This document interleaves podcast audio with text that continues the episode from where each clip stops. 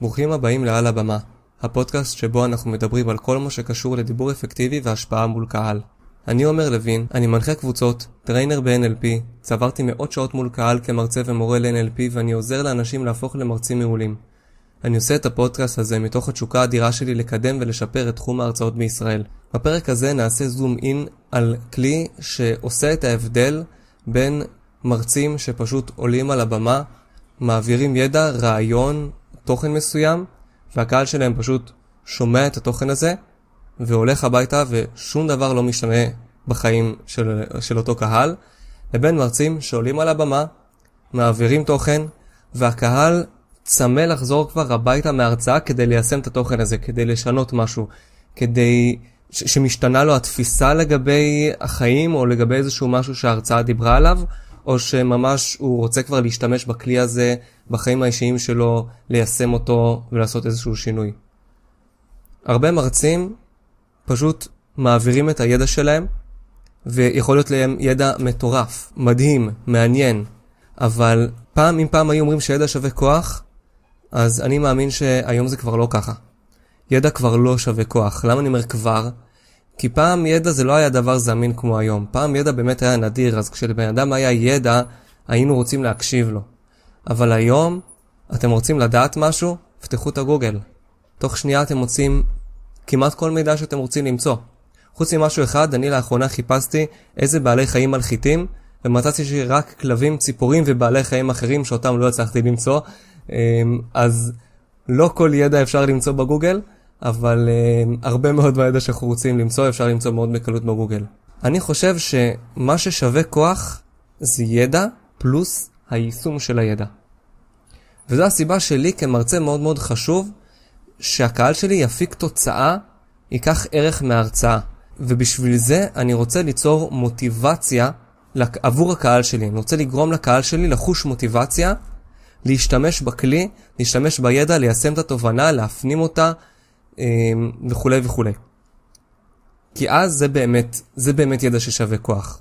למשל, לפני, אני לא זוכר בדיוק כמה, כמה זמן, אני חושב שזה היה כמה שבועות או חודשים, פרסמתי איזשהו פוסט שהזמין לקורס NLP שאני מעביר, ואחת התלמידות מהקורס הראשון שאי פעם לימדתי, של NLP, כתבה לי שהיא ממליצה בחום וזה, והיא כתבה, היא כתבה לי, בזכותך פתחתי קליניקה ל-NLP וגיליתי שזה מה שאני אוהבת ורוצה לעשות בחיים.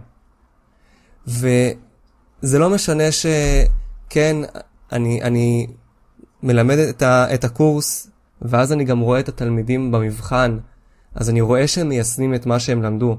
לקבל פידבק כזה ככה כמה שנים אחרי שהיא כבר סיימה, בערך, אני חושב שזה שנה או שנתיים אחרי שהיא סיימה, משהו כזה, לקבל פידבק כזה מתלמידה לשעבר זה דבר שנורא מרגש אותי. לשבת ב- בסיום קורס ולשמוע מהתלמידים איך הם מיישמים את הכלים בחיים שלהם, איך זה עזר להם פה ואיך זה עזר להם שם, ולא כולם לקחו את זה רק לכיוון מקצועי. אה, זאתי, אותה תלמידה זה דוגמה מאוד ספציפית למישהי שלקחה את זה לכיוון מקצועי, אבל דווקא רוב התלמידים לוקחים את זה לכיוון אישי ומיישמים את זה במקום העבודה שלהם, מיישמים את זה עם המשפחות שלהם, עם חברים ובכל מיני הקשרים, וזה תמיד תמיד מרגש לשמוע בסוף, אה, בסוף קורס את הדברים האלה, בגלל, בגלל שזה כל כך חשוב לי. כלומר, בשבילי זה ממש מחמאה מקצועית, כלומר, מחמאה למקצועיות שלי כמרצה. ליצור מוטיבציה בקהל זה כל כך חשוב, שאם יש לי הרצאה של 20 דקות, 15 דקות מתוכן יוקדשו ליצירת מוטיבציה. עכשיו, מה זה אומר יצירת מוטיבציה? זה לא כאילו שאני גורם לקהל להגיד, כן, יש לי מוטיבציה, זה לא משהו כזה. הכוונה ביצירת מוטיבציה היא ליצור אצל הקהל את המוטיבציה להשתמש בכלי, בידע או בתובנה שהולכת לעבור להם, אוקיי? שאני הולך להגיד בהרצאה, שאני הולך ללמד, להעביר, לא משנה בדרך זו או אחרת. עכשיו, חשוב לציין שזה מתאים, ואנחנו נדבר על זה, זה מתאים גם להרצאות השראה, גם להרצאות מוטיבציה וגם להרצאות מקצועיות. אוקיי? אנחנו, אנחנו ניגע בדברים האלה. אבל בנוגע לקטע של ה-20 דקות וה-15 דקות, אני, אני רוצה לספר לכם משהו קצת יותר קיצוני מזה. פעם אני, אני השתתפתי בהרצאה שבה המרצה, השתתפתי כ, כצופה הכוונה, כמאזין, המרצה הגזים, אני, בכוונה, כלומר הוא ידע שהוא מגזים, והוא השקיע 17 דקות. מתוך 20 דקות הרצאה שהיו לו, רק ליצור מוטיבציה להשתמש ברעיון שהוא הולך להגיד בשלוש דקות שנותרו לו. הוא לא אמר שזאת הולכת להיות החלוקה, כן? פשוט במשך 17 דקות אנחנו שומעים אותו מחמם אותנו ומדליק אותנו על הדבר הזה שהוא הולך להגיד לנו. וזה, ואנחנו כבר, כן, נו, תן לנו את זה כבר, כן, אנחנו מוכנים כאילו עם סכין בין השיניים, רק תגיד לנו כבר את, את, את, את הדבר הזה. ואז בשלוש דקות האחרונות הוא נתן לנו את התוכן. אה, שתכלס, התוכן הזה לא היה כזה מעמיק ומעניין. הוא היה די סתמי, זה היה שלוש מילים. זה היה התוכן שלו, שלוש מילים, הוא חזר עליהם כמה פעמים ככה, כל פעם במין, אה, באנרגיה שהולכת וגוברת, ו- וכאילו, והסביר את זה טיפה, וזהו, זה היה השלוש דקות שהם בעצם היו השיא של ההרצאה, שלכולם יש מוטיבציה, בשיא המוטיבציה נתן את השלוש מילים האלה, חזר עליהם, הסביר אותם, וסיים. ואנחנו בסופו של דבר יצאנו כאילו עם מין אפקט וואו כזה, כמה שזה מוזר, תבינו, היה מעט מאוד תוכן ענייני, אבל יצאנו עם אפקט וואו, והוא מספר שאותו מרצה זה מי שלימד אותי אה, trainer ב-NLP, אז אה, ב trainer הוא סיפר לנו שאנשים אחרי ההרצאה הזאת המשיכו לפנות אליו שנים אחר כך ולהגיד לו, וואו, איזו, איזו הרצאה טובה זאת הייתה, איך זה עזר לי פה, איך זה עזר לי שם. אוקיי? תבינו כמה חזק הדבר הזה שנקרא ליצור מוטיבציה אצל הקהל. עכשיו, לפני שמתחילים, ממש בתוכן, אני רק רוצה להעביר משהו לגבי הזמנים, כדי שלא תבינו אותי לא נכון. זה לא שאם יש לי 20 דקות, 15 דקות יוקדשו ליצירת מוטיבציה, זה לא אומר שאם יש לי שעה, זה אומר ש-45 דקות יוקדשו ליצירת מוטיבציה. לא. אם יש לי שעה, אז באזור ה-15-20 דקות יוקדשו ליצירת מוטיבציה. כי זה פחות או יותר, זה, זה כמו זמן גס שנחוץ לזה, זה לא משנה כמה זמן ההרצאה, גם אם יש לי 4 שעות הרצאה, שזה כבר יותר לכיוון הסדנה, אז בסביבות ה-20 דקות יוקדשו ליצירת המוטיבציה. כלומר, זה עדיין יהיה בערך אותו זמן. מן הסתם שאם יש לי סדנה של 4 שעות, אז היצירת מוטיבציה תחזור על עצמה בכל מיני צורות, כי יהיו דברים שונים שאני ארצה ליצור אליהם מוטיבציה, כי יש תכנים שונים ופעולות שונות ודברים שונים, אבל זה לא יחזור באותה צורה, זה לא יהיה 20 דקות מרוכזות של יצירת מוטיבציה, ואז עוד פעם 20 דקות מרוכזות של יצירת מוטיבציה, זה יכול להיות 20 דקות פה, 10 דקות שם, 5 דקות שם, זה מאוד דינמי ותלוי בתוכן, כי 4 שעות זה כבר יכול להיות הרבה דברים, ו- וזה משהו שאני לא יכול לתת לכם מבנה אה, קבוע לסדנה של 4 שעות, אבל היה חשוב שתבינו בכללי ש... מהדוגמה שלי אתם לא יכולים להסיק את זה בהכפלה, כאילו זה לא ש-20 דקות 15 דקות, אז זה אומר ששעה זה 45, זה לא ככה. בכללי דרושות בערך בין 15 ל-20 דקות כדי ליצור מספיק מוטיבציה, כדי שהקהל שלנו יהיה לו את המוטיבציה לעשות את, ה- את הדבר שאנחנו רוצים לדבר עליו. אז מה שאנחנו נדבר עליו בפרק הזה, זה דבר שנקרא נוסחת המוטיבציה. נוסחה שיש לה שלושה חלקים, נדבר על מה זה כל אחד מהחלקים ואיך יוצרים אותו מול קהל. אנחנו נדבר על איך עובדים היחסים בין החלקים, ונדבר על איך ליישם את הנוסחה הזאת בהרצאת השראה או הרצאת סיפור אישי, ואיך ליישם את הנוסחה הזאת בהרצאה מקצועית. אז בואו נתחיל. נוסחת המוטיבציה בעצם מורכבת משלושה חלקים. אני רוצה שתחשבו על כמו נוסחה עם, שיש, שיש לה שלושה אה, נעלמים, ובצד השני של הקו של השווה, נכון? בנוסחה יש כזה x, y, z ויש שווה, אז שווה m, ש-m זה מוטיבציה. אז ה-XYZ שלנו, זה לא XYZ, אלא זה יהיה לנו E, P ו-T. בכוונה זה אותיות אלה, עוד מעט אתם תבינו למה. כש-E זה אפקט, אוקיי? בשביל זה E, כי E זה המילה אפקט באנגלית, אה, האות הראשונה במילה אפקט באנגלית. P זה הסתברות, או בלועזית probability, ו-T זה תזמון, אוקיי? כי תזמון זה גם ב-T וזה גם ב-T, כי זה גם טיימינג. אז uh, נחמד שזה יוצא בעברית ובאנגלית אותו דבר. אז אלה בעצם שלושת המרכיבים שלנו, שלנו של הנוסחה, ובואו בעצם נעבור מרכיב מרכיב ונראה מה זה. המרכיב הראשון נקרא אפקט, כמו שאמרנו, E. האפקט שלנו זה בעצם, ה, אפשר לומר, ההשלכה החיובית או השלילית של אם נשתמש בכלי שאני הולך לדבר עליו, סלש אם לא נשתמש בכלי שאני הולך לדבר עליו. למשל, אה, אם אני רוצה לדבר על כלי שנקרא הוקרת תודה, אז לפני שאני אדבר על הכלי עצמו, אני אספר מה הכלי הזה יודע לעשות. אני אגיד, מה שאנחנו הולכים לדבר עליו זה כלי שיחבר אתכם לכאן ועכשיו, יגרום לכם להרגיש טוב ובלה בלה בלה, כל הדברים האלה. וכשאתם לא עושים את זה אתם תרגישו ככה וככה, וזה מאוד גרוע שאנחנו לא, כשלא משתמשים בכלי הזה, כלומר נדבר על ההשלכות השליליות של אי שימוש בכלי הזה. אני לא אעשה את זה בצורה שהיא obvious מדי, אני לא אבוא ואגיד לקהל שלי, תקשיבו, האפקטים החיוביים של, האפקטים השליליים של, כלומר זה obvious מדי, אמ, אני יכול גם, אני כן יכול להגיד למה חשוב שנשתמש בכלי הזה שאנחנו הולכים לדבר עליו. בעצם האפקט עונה על השאלה למה זה בכלל חשוב. אז אם שמתם לב, בפרק הזה, קצת, כאילו עשיתי את זה. אפילו שזה פרק של פודקאסט וזאת לא הרצאה, אני עדיין משתמש קצת בכלים של דיבור מול קהל, גם, גם בפודקאסט עצמו. גם כדי להדגים לכם דברים שאני מלמד, וגם כי זה פשוט אפקטיבי. אז, אז סיפרתי לכם למה חשוב לי כמרצה להפיק תוצאה, סיפרתי על זה שידע כבר לא שווה כוח. סיפרתי על מה שהרבה מרצים אחרים עושים, אוקיי? זה כמו אפקט שלילי, אני לא רוצה להיות כמו המרצים האחרים. אז גם עשיתי את זה קצת פה. עכשיו, נקודה חשובה ש... זאת, זאת אולי נקודת התורפה שלי כמרצה, ואולי אתם שמים לב לזה בפודקאסט ואולי בפרקים אחרים, שאני פחות חזק בזה ואני משתדל לעבוד על זה. וזה, וזאת ההערה המרכזית שקיבלתי בקורס trainer והנחיית קבוצות, שהמרצה שה, אמר לי, bring me the dead babies. כאילו היצירת מוטיבציה שלי הייתה אה, חלבית מדי. עכשיו, מן הסתם שמאוד השתפרתי בזה, אבל עדיין אני חושב שיש לי עוד הרבה להשתפר בזה, אז אל תלמדו ממני אחד לאחד את זה, כאילו האפקט, אנחנו רוצים שהוא יהיה כמה שיותר חזק, כמה שיותר מטלטל. כמה שיותר חזק ומטלטל תהיה יותר מוטיבציה. אז נגיד הדוגמאות שעכשיו נתתי כזה, נתתי את זה סתם, המצאתי את זה תוך כדי על, ה, על ההוקרת תודה. זה לא היה הדוגמאות הכי טובות שאפשר, כן? אנחנו רוצים אפקטים כאילו, אין, הכלי הזה הוא life changer. ממש, הוא life changer והוא life savior, ובלעדיו אתם כאילו בדיכאון של החיים ובנקודת שפט של החיים, ואיתו אתם בהיי של החיים. אנחנו רוצים כאילו לשאוף לכזה, אוקיי? לאפקטים מאוד מאוד מאוד חזקים.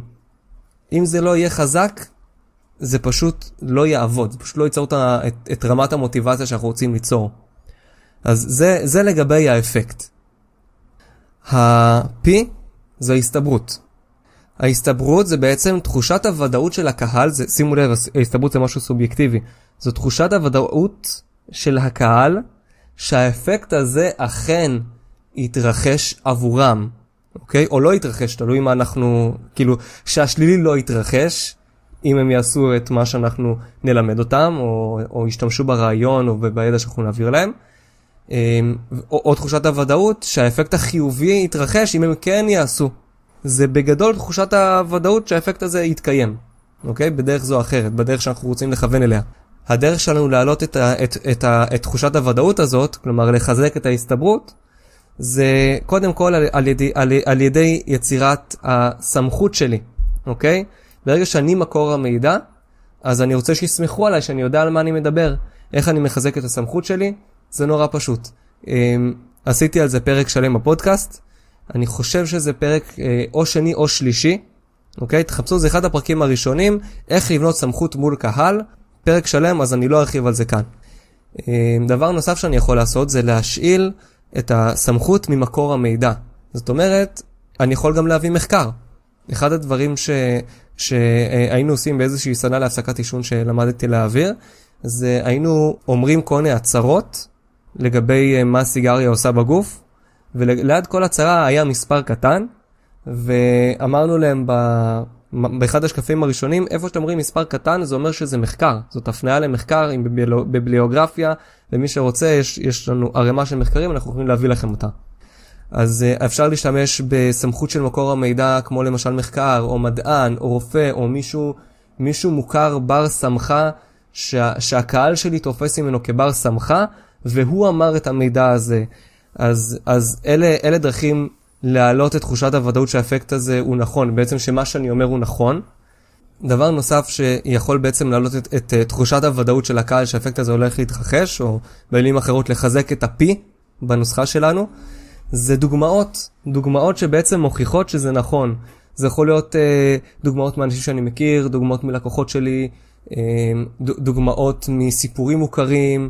האמת היא שמחקרים זה גם סוג של דוגמאות, כלומר זה עוד דוגמה ש- שממחישה את זה. אז דוגמאות, אנקדוטות, סיפורים של אנשים שזה קרה להם, אז, אז דוגמאות זה גם משהו שמחזק את תחושת הוודאות שזה נכון, זה כאילו מהווה כמו רגליים לאמונה שזה נכון. ודרך נוספת זה הוכחה לוגית. הוכחה לוגית, אני מדבר כמו בדיבייט, שאני מתחיל מאיזשהו איזשהו טיעון שאני מניח שהמאזינים שלי יקבלו בקלות.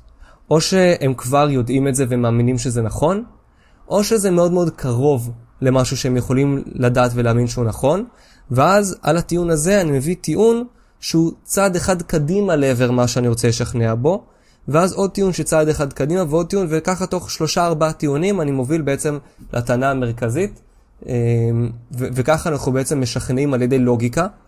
גם פה אני לא רוצה להעמיק יותר מדי, כי אני רוצה לתת לכם כמה וכמה דברים ספציפית על, ה, על הכלי של המוטיבציה, אבל אמ, על תורת ה debate אני ממליץ לכם אה, לקרוא ולהעמיק וללמוד, ואפילו אם אתם מתחברים לזה, להשתתף בקבוצות דיבייט, כי זה משהו שמאוד יחזק את יכולות הדיבור מול קהל שלכם.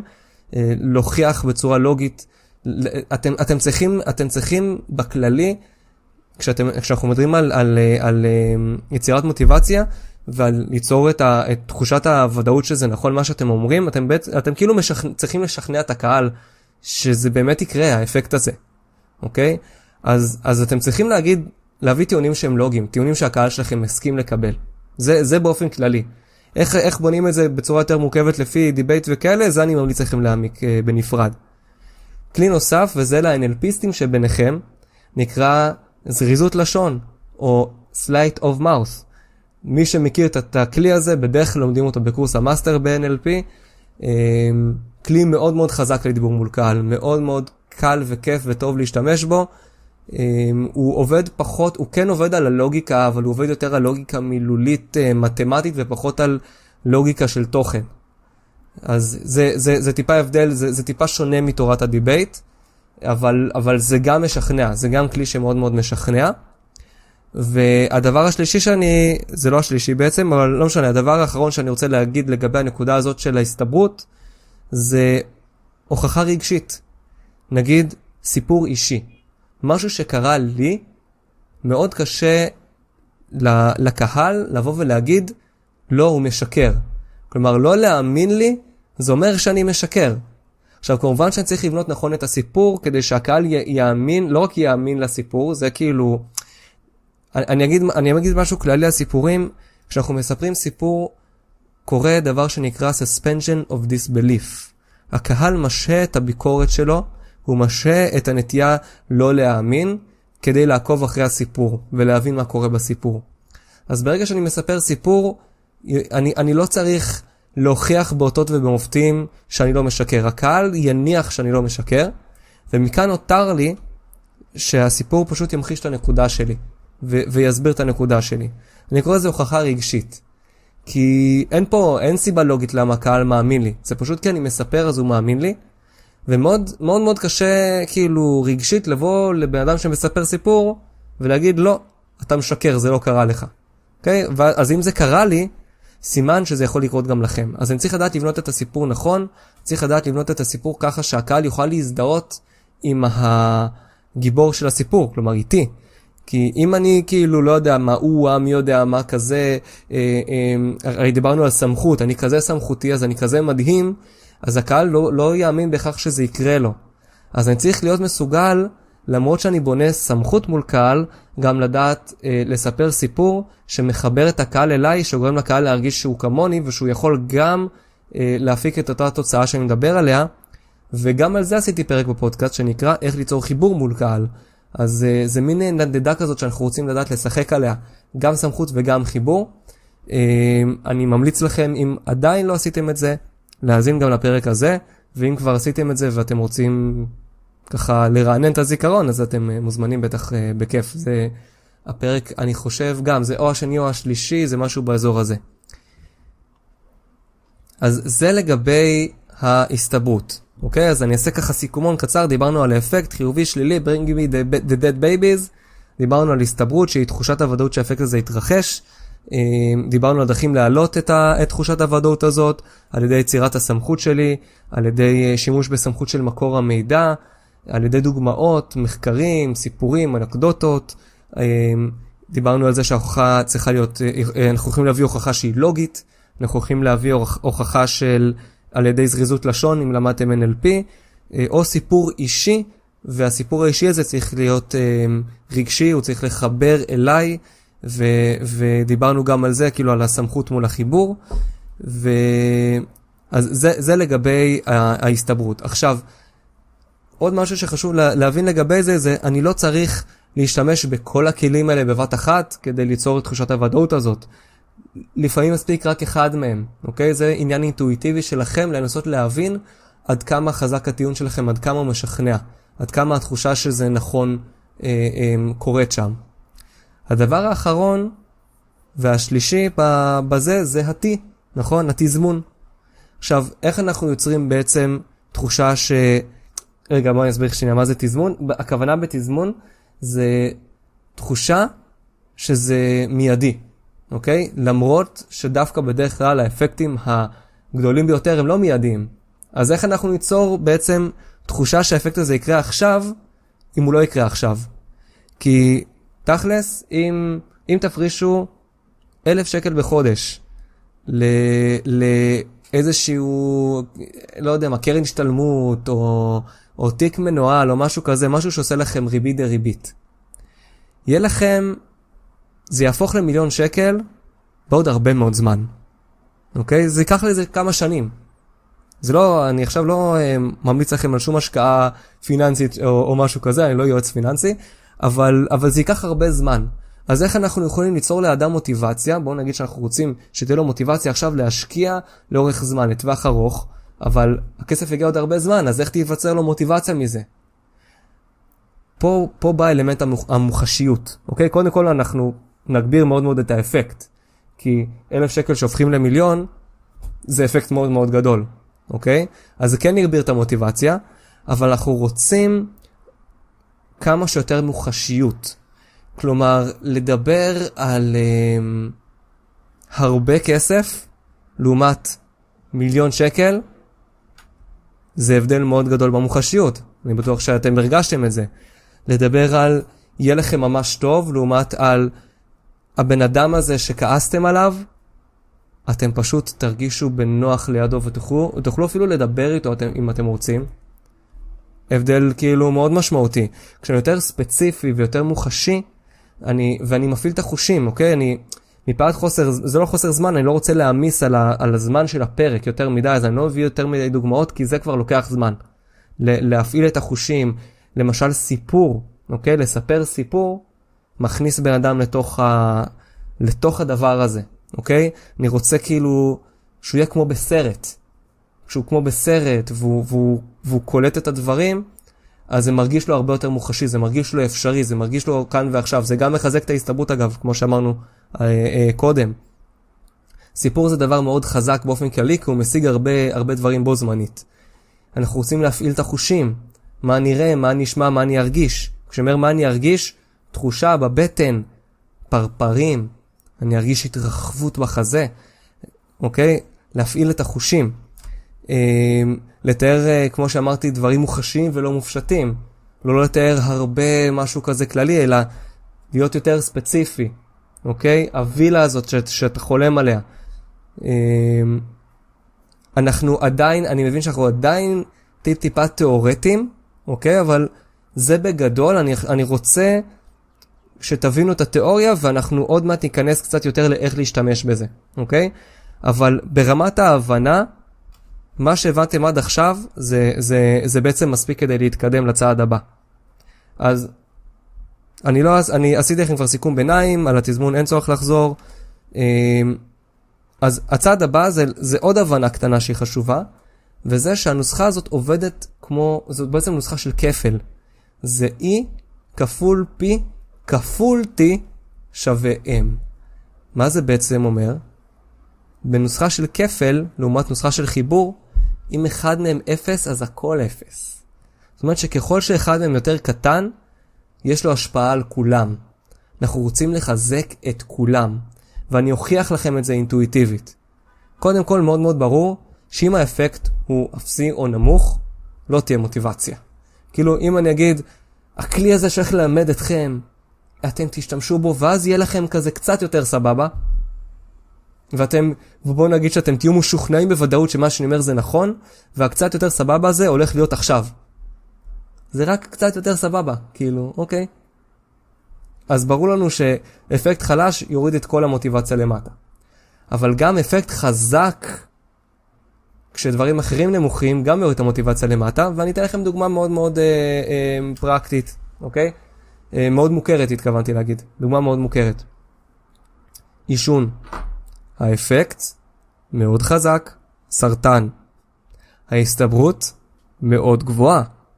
לא זוכר את האחוזים, אבל באחוזים מאוד מאוד גבוהים, אה, מעשנים סובלים ממחלות עישון. קוראים לזה מחלות עישון לא סתם, זה מחלות של מעשנים. אני לא מדבר איתכם, אה, יש את הגרון ויש את השיעול ויש את הדברים האלה וגם יש סרטן ריאות, אוקיי? זה הסתברות מאוד גבוהה לקבל את המחלות האלה אם אתה מעשן. אה, ברונכיטיס, גם מחלה מאוד קשה של מעשנים. אבל, אז איך יכול להיות שאנשים בכל זאת מעשנים, ו- והמוטיבציה שלהם להפסיק לעשן מהכיוון של האפקט השלילי, כאילו האפקט השלילי הזה לא גורם להם להפסיק לעשן, כי התזמון זה לא עכשיו, זה לא מחר, זה עוד המון זמן. בעצם הרבה אנשים שהפסיקו לעשן, מה שקרה להם, זה שהאפקט השלילי פתאום נהיה מוחשי. או שרופא אמר להם, תקשיב, אם אתה לא מפסיק לעשן יהיה לך סרטן מחר, כאילו ברמה, אולי לא מחר, אבל בואו נגיד בחודשים הקרובים. או שקרה להם משהו כזה, או שפתאום, נגיד הם היו חולים, והם עישנו באותו זמן, והם השתעלו, והיה להם מגעיל, והם פתאום, והם פשוט הרגישו, וואלה, כבר עכשיו המצב שלי על הפנים. כאילו, זה התזמון נהיה עכשיו של האפקט השלילי, או, או כל מיני דברים כאלה, זה גרם לאנשים להפסיק לעשן. בן אדם שמעשן כבד, הדרך שלו בעצם אה, אה, לא להרגיש את האפקט השלילי ברמת המוטיבציה, ברמה של נוסחת המוטיבציה, היא, היא כאילו לדחות את האפקט, לדמיין כאילו, לחשוב בראש שלו על האפקט, כאילו זה הולך לקרות עוד הרבה זמן, לא נורא, אוקיי? אה, אחת הדרכים שלנו, אגב, אה, אה, לעבוד עם מוטיבציה ב-NLP, זה, זה להכניס בן אדם לדמיון מודרך ולתת לו לחוות את ההשלכות החיוביות והשליליות של ה... בעצם תלוי מה הוא רוצה. נגיד אם הוא מעשן, לתת לו לחוות את ההשלכות החיוביות שיהיו לו אחרי שהוא יפסיק לעשן, ואת ההשלכות השליליות שיהיו לו בעוד 40 שנה, כשהוא כבר מעשן, אוקיי? הדמיון, הדמיון הזה שאני מרגיש עכשיו בתחושות שלי את מה שהולך להיות עוד הרבה זמן, זה בעצם איך אני מביא את התזמון לכאן ועכשיו, אפילו אם האפקט הזה באמת יקרה עוד הרבה זמן. כי אנחנו עובדים פה על הפסיכולוגיה של הבן אדם, לא על המציאות. כשבפסיכולוגיה הוא יכול להרגיש את זה כאן ועכשיו, תהיה לו מוטיבציה, אוקיי? זה, זה בעצם משלים את הנקודה על התזמון ש, שקודם קצת, אה, לא יודע אם שמתם לב, ואני לא, לא הסברתי אותה בצורה הכי ברורה. עכשיו, ה... אני חושב שעכשיו זה נהיה יותר ברור. אה, דוגמה נוספת, זה תאונות דרכים. אפקט משמעותי בטירוף, כאילו, תאונה, בום, רכב ברכב, מפחיד מאוד. תזמון, התזמון של האפקט הוא מיידי, ברגע שיש תאונה, בום, יש תאונה, יש נזק ישר. אבל ההסתברות היא העניין שגורם לנו לעלות על הכביש בכל מקרה, כי אנחנו יודעים שהסתברות לתאונת דרכים היא נמוכה. עד כמה שתאונת דרכים זה דבר שהוא קשה ומסוכן ולא רצוי ומפחיד, אנחנו יודעים שההסתברות נמוכה ולכן אנחנו עולים על הכביש וזה לא מפחיד אותנו. אני אגיד לכם יותר מזה, יש אנשים שבג... שמכלילים את זה ואומרים, אה, ah, כאילו, לא באופן מודע, כן? אבל באופן לא מודע הם אומרים לעצמם, טוב, ההסתברות לתאונות דרכים היא נורא נורא נמוכה ולכן אני ארשה לעצמי עכשיו לקרוא את ההודעה הזאת. בזמן הנסיעה. עכשיו העניין הוא שההסתברות לתאונת דרכים כשאתה קורא הודעה בזמן הנסיעה היא כן גבוהה, אוקיי? אז uh, אני ככה, חשוב לציין את זה נראה לי, אני יודע שזה לא הנושא של, ה, של הפרק אבל אני חושב שחשוב לציין um, כל מיני דברים מהסוג הזה כמו לא לקרוא הודעות אס.אם.אס כשאתה נוהג, אבל, אה, או וואטסאפ יותר, אה, יותר נכון. אבל, אבל בגדול אני חושב שזה נותן לנו הבנה אינטואיטיבית לגבי הנוסחה הזאת, שאנחנו מבינים שכשאחד האיברים נמוך, אז הכל נמוך, כל המוטיבציה נמוכה. ולכן אנחנו רוצים ליצור מוטיבציה גבוהה על ידי שלושת הדברים ביחד, אוקיי? אז איך, איך אנחנו בעצם עושים את זה? נחלק את זה לשניים, אוקיי? יש לנו אה, אה, בגדול, בגדול, בגדול, שני סוגים של אה, הרצאות. יש לנו הרצאות סיפור אישי, ויש לנו הרצאות, אה, הרצאה מקצועית, אוקיי? אז הרצאת סיפור אישי, סלאש הרצאת מוטיבציה, סלאש הרצאת השראה, אוקיי? כשאני נותן השראה דרך זה שאני מספר על מה שאני עברתי, אני יכול לסדר, הרי, הרי כש, כשאני בוחר מה לספר, אני לא מספר אה, אה, מה קרה בכל יום מהחיים שלי כשאני עושה הרצאת סיפור אישי. אני בוחר את, ה, את הנקודות בסיפור שלי שהן רלוונטיות, שהן רלוונטיות לנקודה שהסיפור שלי מעביר.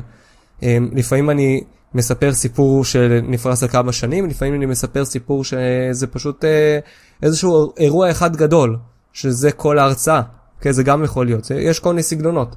אבל גם כשזה אירוע גדול, אני יכול לבחור נקודות מסוימות באירוע הזה, שהן אפקטים חיוביים ושליליים, שאחר כך יובילו בעצם לפואנטה שאני רוצה שהקהל יפנים בחיים שלו, כדי שהוא לא יצטרך לעבור את הנקודות שפל שאני עברתי, וכדי שהוא יוכל ליהנות מהנקודות אור שאני עברתי. אז זה בעצם אפקטים חיוביים שליליים, אז אני יכול נגיד לספר על... Uh, למה, למה אני, uh, יודעים מה, אני לא אמציא, אני, אני אתן לכם uh, מקרה אמיתי ממרצה שעבדתי איתו, ש, שהוא, הנקודות שפל שלו היו בכלא, הוא היה עצור 30 ומשהו פעמים, הוא, הוא היה פושע, הוא לא סתם היה עצור, הוא היה פושע, הוא עסק בפשע, בסמים, הוא לא אהב את עצמו, היו לו כל נקודות שפל, ומתישהו בחיים שלו ניתן לו נקודת אור, שמנקודת אור הזאת כל החיים שלו היו בעלייה, ובנקודת אור הזאת הוא בעצם אומר את המסר של ההרצאה שלו. ואז מה שקורה זה שיש לנו, קודם כל זה סיפור, אוקיי? אז זה מפעיל את החושים, זה כאילו התזמון הוא כאן ועכשיו, אני מרגיש כאילו זה קורה כאן ועכשיו כי אני איתו בסיפור. אני מאמין לסיפור, אוקיי? זה מחזק את ההסתברות, אני מאמין לסיפור כי הוא עומד מולי ומספר לי על החיים שלו, אוקיי? והאפקטים מאוד מאוד חזקים כי הסיפור שלו מאוד מטלטל, אוקיי? הוא היה פה והוא היה שם, והוא גם יודע לספר סיפור בצורה נכונה שמפעילה את הרגש, אוקיי? הפעלת הרגש מחזקת את האפקט. אמ, אז אני איתו בשפל, ואז בעלייה, אני גם מרגיש את העלייה, אני גם רוצה עלייה כזאת בחיים שלי, אפילו שאני לא, לא חוויתי את אותם דברים, אבל כל אחד יש לו את הנקודות שפל בחיים שלו. וכל אחד רוצה איזושהי עלייה כזאת לכיוון האור, לכיוון הטוב. ו, ואז הוא אומר את המסר שלו, ואני מבין שהמסר הזה עזר לו להגיע לאור הזה, וזה נותן לי את המוטיבציה בעצם להפנים את המסר הזה. עכשיו זה יכול להיות מסר, זה גם יכול להיות כלי, יכול להיות שיגיד לי, השתמשתי בכלי כזה וכזה. ואז נגיד, אוקיי, אם הוא ישתמש בכלי הזה, והוא עשה את זה נגיד אה, אה, כל יום למשך 10 דקות, אני גם אעשה את זה. אוקיי? ככה על ידי סיפור אישי אפשר ליצור מוטיבציה. עכשיו זה לא חייב להיות אה, כרונולוגי, אוקיי? הסיפור יכול להיות, הייתה לי תקופה כזאת, והרגשתי ככה וככה וככה וככה וככה, קצת יותר כללי, את זה עשיתי בהרצאה אה, שהייתה לי הרצאה בסגנון TED, אז היה לי בערך, אה, אני לא זוכר אם זה היה רבע שעה או 20 דקות, משהו כזה. אתם יכולים לחפש את זה. אני חושב ששם ההרצאה זה איך להיות מאושרים בדרך להשגת המטרה. וגם השתמשתי בסיפור האישי שלי, אבל במקום לתאר ממש סיפור חיים, פשוט תיארתי איזושהי תקופה ואיך הרגשתי בתקופה הזאת, ואז איך הרגשתי אחרי הסוויץ'. כשהבנתי את התובנה שאני הולך לתת לכם, או השתמשתי בכלי שאני הולך לתת לכם, ואז נתתי את הכלי. אז זה איך אני יכול להשתמש בזה בהרצאה בסגנון סיפור אישי. בהרצאה מקצועית, סלש שיעור מקצועי, זה יכול להיות הרצאה, זה יכול להיות שיעור בקורס, אוקיי? זה יכול להיות נגיד שיעור NLP של חמש שעות גם, אוקיי? וזה יכול להיות הרצאה של שעה על משהו בתחום המקצועי שלי. מה שאני אעשה, אני בעצם אתאר בתחילת ההרצאה את האפקטים החיוביים של שימוש בכלי שאני הולך ללמד, ואת האפקטים השליליים של אי שימוש בכלי שאני הולך ללמד, של מה קורה כשלא משתמשים בו. חשוב להבין שזה לא שאני אומר אפקט, ואז אני אומר הסתברות, ואז אני אומר תזמון, זה הכל בו זמנית. זה יכול להיות סיפור מוחשי, אוקיי? אז הסיפור המוחשי גם מספק לנו את התזמון, גם מספק את ההסתברות, וגם את האפקט, אוקיי? הסתברות כי מאמינים לסיפורים, תזמון כי זה מוחשי, ואפקט כי, כי כשזה מוחשי וזה גם מפעיל רגש. אז ככל שהרגש יותר חזק, האפקט יותר חזק. אז יכול להיות סיפור, זה יכול להיות דוגמה, אנקדוטה, אוקיי? אז, אז, אז האנקדוטה יכולה להיות, אה, נגיד, אה, אה, איזושהי מסקנה של מחקר, שאני מדבר עליו, ואני מביא את המסקנה הזאת עכשיו, אני רוצה שהיא תהיה מוחשית, אז אני אתאר אותה בצורה מוחשית, אני אתן דוגמאות מהחיים שכל אחד יכול להתחבר אליהן, אז זה יהיה מוחשי, זה, זה יותר מורגש ברמה של התזמון. זה אולי יפעיל טיפה פחות רגש, אז אני אנסה יותר להפעיל את הרגש אולי עם עוד סיפור אישי או משהו כזה, או, או לשאול שאלה על מישהו, לשאול שאלה את הקהל כדי שהוא יוכל להרגיש את, את הדבר הזה. אוקיי? אז אני רוצה לשחק על שלושת הדברים האלה ולראות איך אני ב, ב, ב, בעצם בכמה שפחות תוכן מביא כמה שיותר מהאפקטים האלה. לכן אני מדבר, אני הרבה אה, אה, מדגיש את הקטע של סיפור, כי סיפור, במיוחד סיפור אישי, מביא שלושת האפקטים האלה בצורה מאוד מאוד מאוד מאוד חזקה ו- ו- ובו זמנית. בדרך כלל, כשאני מעביר שיעור NLP, אני מנסה להעביר, לספר סיפורים שלי, ואם אין לי סיפורים שלי, סיפורים ש- של, של דברים שקרו ללקוחות שלי, מן הסתם בעילום שם, אוקיי? אני מסתיר כל מידע שיכול לקשר, שיכולים לזהות את, ה- את הבן אדם. אבל סיפור של מישהו שאולי עבר משהו בעקבות הרעיון הזה שאני הולך ללמד, אה, סיפור של תלמיד גם יכול להיות. השאיפה היא שזה יהיה סיפור שלי, ואם אין לי אז, אז אני משתמש בעוד כלים כמו דוגמאות ואנקדוטות ומחקרים וכאלה ו, ולוגיקה, לוגיקה מדעית גם, אבל אני כן משתדל, אפילו אם אני מביא את הלוגיקה המדעית, אז אני משתדל איכשהו להביא גם את התזמון. זה גם משהו שאני יכול לעשות, אני יכול להגיד, אוקיי, אה, אה, כבר היום אחרי, אחרי השיעור הזה אתם תוכלו לעשות כך וכך, למשל. זה להביא את התזמון בכמה מילים, זה, זה ממש כמה מילים. אז, אז גם בהרצאה מקצועית אני אעשה את זה בדרך כלל בתחילת ההרצאה, ואם זה נגיד שיעור של חמש שעות, בדרך כלל אני אכניס את זה בחלק שבו, אני לא יודע אם אתם מכירים, תמיד יש כזה שקף, מה הולך להיות היום בשיעור. ואז יש כאילו נקודה, נקודה, נקודה, נקודה, אז אני מנצל את השקף הזה, לא רק כדי לעשות סדר בראש לקראת השיעור, כי זה המטרה המוצהרת וההגיונית של השקף, אלא כדי ליצור מוטיבציה. כי כשאני מגיע לנקודה הראשונה, במקום להקריא מה שכתוב על השקף, אני מסביר למה זה חשוב, בשיטה הזאת של היצירת מוטיבציה. וככה אני עושה על כל אחת מהפואנטות שבשקף. אז ככה אני עושה את זה בשיעור, בהרצאה מקצועית שאני מלמד כלי, זה, זה פחות uh, מה הולך להיות היום, ויותר הנושא הזה או הכלי הזה שאנחנו הולכים לדבר עליו, או משהו כזה, ופשוט לדבר על האפקטים האלה כמו שדיברתי עד עכשיו, אוקיי? בסיפורים, באנקדוטות וכולי. שוב, אין לי יותר מדי מה להרחיב על זה, כי, כי אני חושב שזה, שזה, שזה די ברור עד עכשיו, אוקיי? זה נשמע לי שזה די ברור. אה, אני מקווה, מקווה מאוד שהצלחתי ב... אה, לא יודע כמה דקות, אני חושב שיצאנו 40 דקות הפרק, הצלחתי לארוז לכם את כל הנושא הזה של מוטיבציה בצורה נגישה וברורה ובהירה, שאתם באמת אה, תוכלו להשתמש בזה. אה, ואם לא, אז אני אשמח, ש... אני אשמח לפידבקים דרך איך שאתם אה, מכירים אותי דרך פייסבוק וכאלה, אם משהו לא ברור תגידו לי, זה ישפר אותי לפעם הבאה, ואולי אולי, אה, משאלות שלכם זה יעלה לי רעיון להוציא פרק, פרק שלם בפודקאסט. אז תודה שהקשבתם עד עכשיו, תודה שאתם משקיעים בעצמכם כמרצים, כי באמת, זה, זה החזון שלי, ש, שתחום ההרצאות יהיה מפותח, יהיה גדול, אני מאמין שמרצה טוב מביא יותר אחדות לעולם.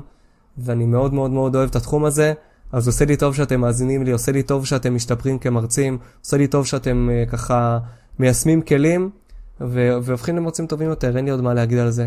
אז uh, תודה לכם, ואם אתם מאמינים בי ובכלים שלי, אז אני אשמח שתעזרו לי להפיץ את הפודקאסט, אם זה אומר לתת uh, ניקוד גבוה בספוטיפיי, או לעשות share בפייסבוק, או לעשות uh, thumbs up ביוטיוב ולהירשם לערוץ.